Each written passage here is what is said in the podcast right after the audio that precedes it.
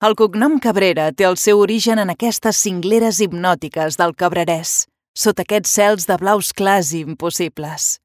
Un cognom plasmat en un escut mitjançant el símbol de la cabra, ja reconeixible al segle XII amb el vescomte Ponsa Gongarau, i que ja ens parla d'un llinatge que volia perdurar en el temps. Un llinatge capaç de convertir un càrrec al servei dels comtes, el de vescomte de Girona, en un títol de noblesa hereditari. Una nissaga descendent de Mat, senyor de Montsoriu, al voltant de l'any 1000, que va aconseguir amb el temps construir un dels grans dominis feudals de la Catalunya medieval.